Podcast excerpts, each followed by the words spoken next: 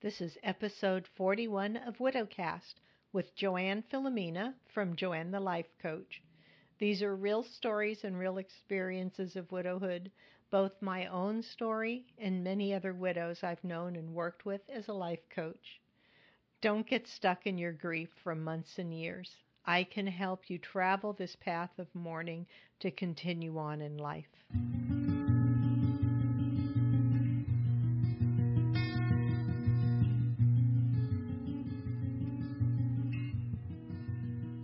Hi, listeners. Welcome back.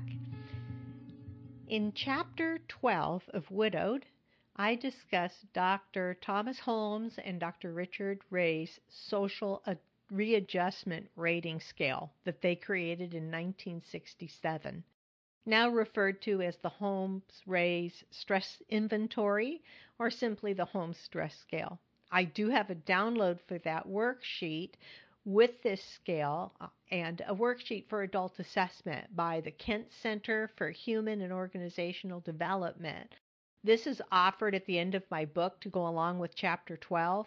If you want to take a look at the worksheet, because I'm talking about this stress scale today, you can download it at joannbooks.com. J O A N N B O O K S.com. You can go there, put in your email address, and you'll get a link to download the worksheet. The reason why this stress scale came so to my attention is that not only do we experience that huge shock of stress with the loss of our spouse, there are a tremendous number of secondary losses that we experience. Dr. Joyce Brothers addressed this after she became widowed. I don't know how many of you remember Dr. Joyce Brothers. She talked about the loss of social status. At first, I thought her view was a bit antiquated, but then realized we do still experience this, even in this new century. Being a widow can drop you right to the bottom rung of social status. At least it sure feels this way as friends start to drop off your radar. Everyone else has someone else to spend their time with. As couples, you would often get together in foursomes, sixsomes, but now you're a third wheel and a sad one. At least that's how you're perceived. How is the group going to have fun after you arrive? Solo, a reminder of their own mortality? how can they enjoy whooping it up now, right? We're we're the Debbie Downer of the party. So initially those around you to help support you start to drift off. And many duck out right from the start. You feel like a social pariah. It surely does not have to stay that way. But there it is. That's definitely your first secondary loss is social status there's loss of your identity because you so strongly identify as part of a pair, as a wife, as a best friend to your partner. Your entire life identity changes immediately, overnight. It changed so severely you have no idea who you are and what your future is. All this is going to result in yet another secondary loss confidence. You bet. We're left shaken to our core, and suddenly the powerful, confident woman who ruled her world collapses into jello, wishy washy and fearful. Hey, who wouldn't be? And just wait until you see how all this racks up on the stress unit scale. I can remember even beginning to feel embarrassed about it because I realized I was not who I had been. My confidence was completely shaken. I was beginning to feel like Reek. For those of you who watch Game of Thrones, you know who Reek is. Yeah. Maybe you've had an immediate loss of income. And it feels guilty to sweat the finances as a result of your spouse dying. I had the thought, how can I even be thinking about money right now? But guess what? We all do number one fear after losing your spouse, no matter how much or how little money you have, is financial fear. It's strong. It was so strong after I lost Jim, I wondered if dogs could smell my fear about not having enough income. Sometimes widows lose their own job during that period of grief, especially if they cannot, quote unquote, tongue in cheek, suck it up and return to work in a specified period of time. Or maybe their performance at work completely suffers as a result of all those secondary losses, including the loss of short term memory. That can certainly happen. I noticed my short term memory really got bad for a while there, just a result of all the stressors. And yeah, if you are pushing yourself to get back to work before you're ready, but you have to because you're going to lose your job if you don't go back there, your performance back at the job is probably going to suffer as a result too. So, gosh, your dreams for the future are lost. Your general sense of security is lost. Your partner in parenting is gone. This is huge, especially for those who still have kids at home. That's another added secondary loss and stressor. Along with intimacy is lost, faith is lost or shaken, your best friend is gone. All this results in another huge hit on the stress scale. It can all add up to the loss of your home. If you are in severe financial straits and you've lost your job, the loss of your health. I really want to address this last bit your health because I have heard and read over and over that widows frequently have a severe diagnosis within two years after losing their spouse. The effects are so strong on their overall health. Even within the first five years after loss, they're still so high on the stress unit scale, and it becomes easy to suffer from chest infections, flu, even severe diagnoses like pneumonia, fibromyalgia even just being so emotionally and physically exhausted all the time. In the Journal of Psychosomatic Research, it says scoring on the Holmes stress scale, the body is a finely timed instrument that does not like surprises. Any sudden change, stimuli, which affects the body, or the reordering of important routines that the body has become used to can cause needless stress, throwing your whole physical being into turmoil. The chart will give you some idea of how to informally score yourself on the social readjustment scale. Since being healthy is the optimum state you want to achieve, being sick is the state of being you most want to avoid.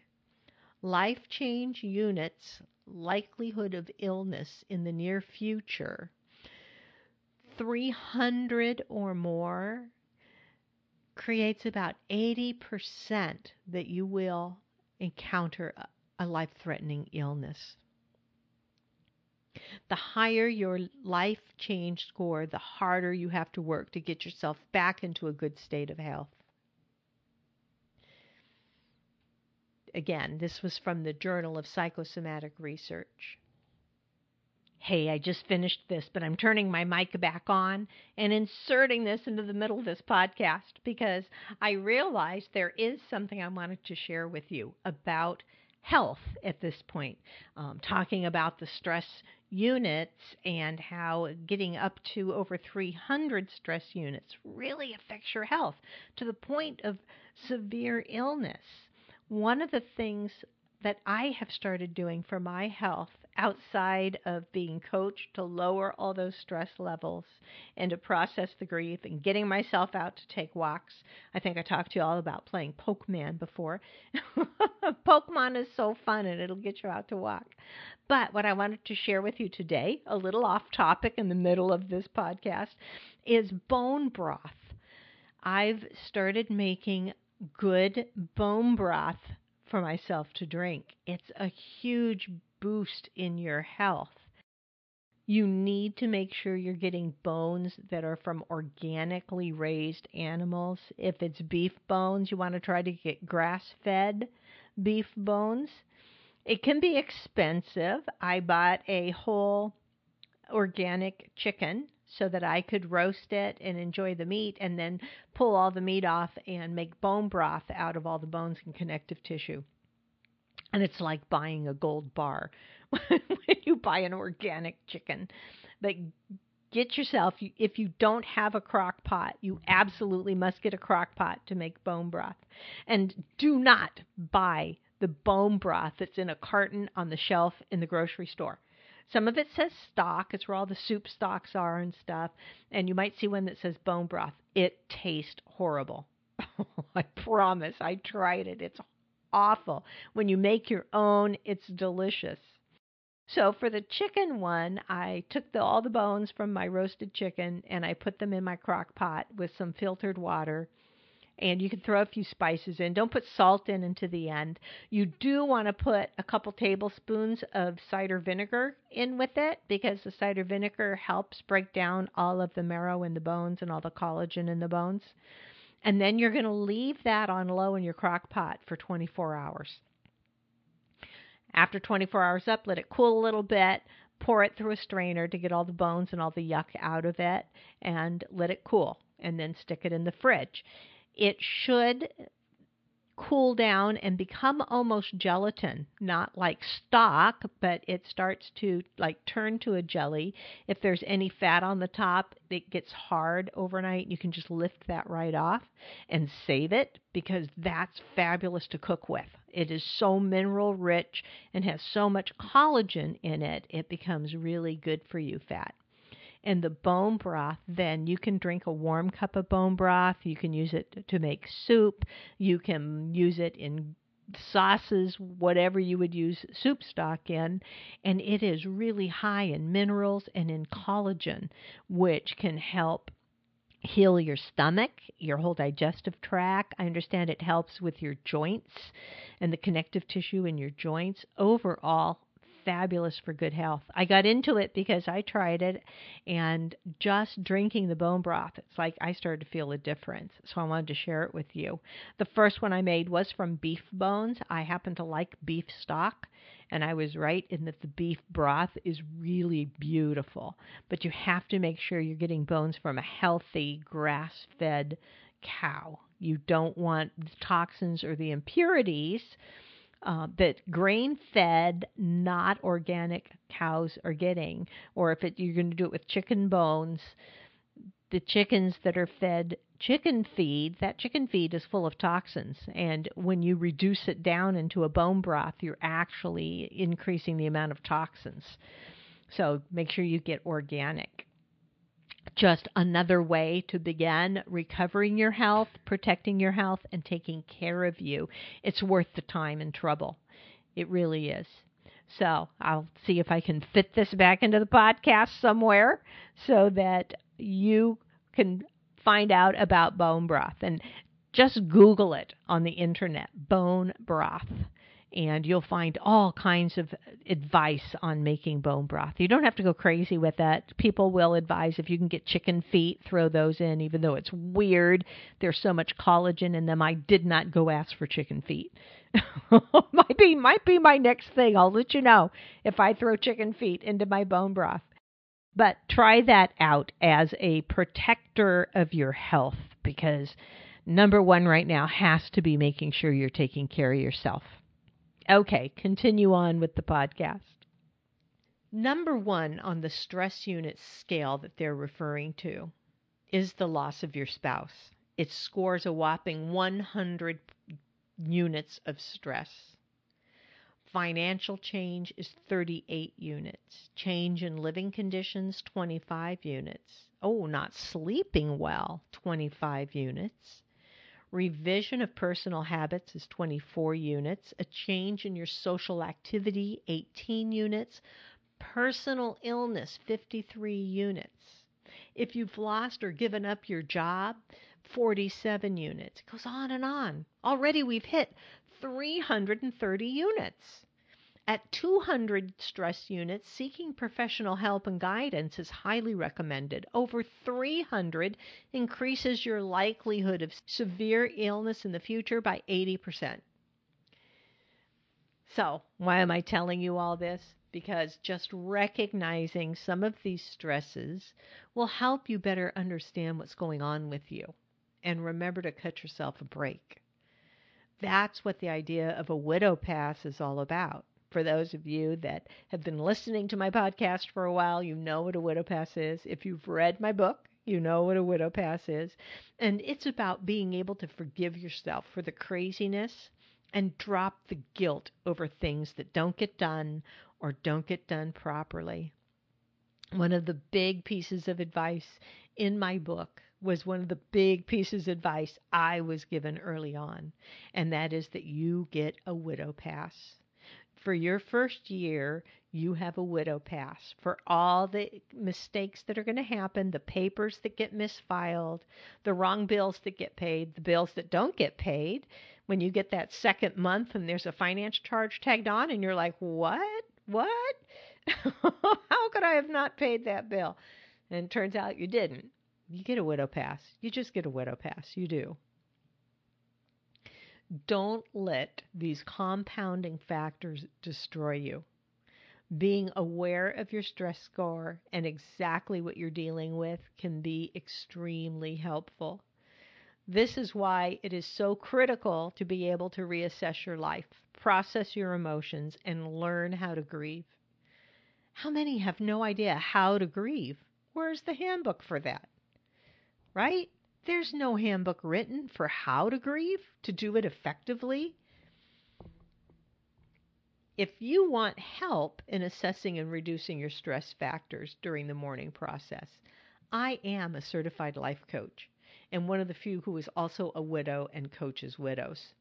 This has taken me onto the path of working with widows to help and provide a fresh perspective so you don't stay stuck. Don't shut down to life. You can go to talktojoanne.com and schedule a discovery session with me on the phone. That's talk and we can get you started coaching right now. The thought model is a key to the kind of coaching I do.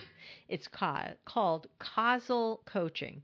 It uncovers the reason for your issue instead of trying to fix the, all the underlying stuff.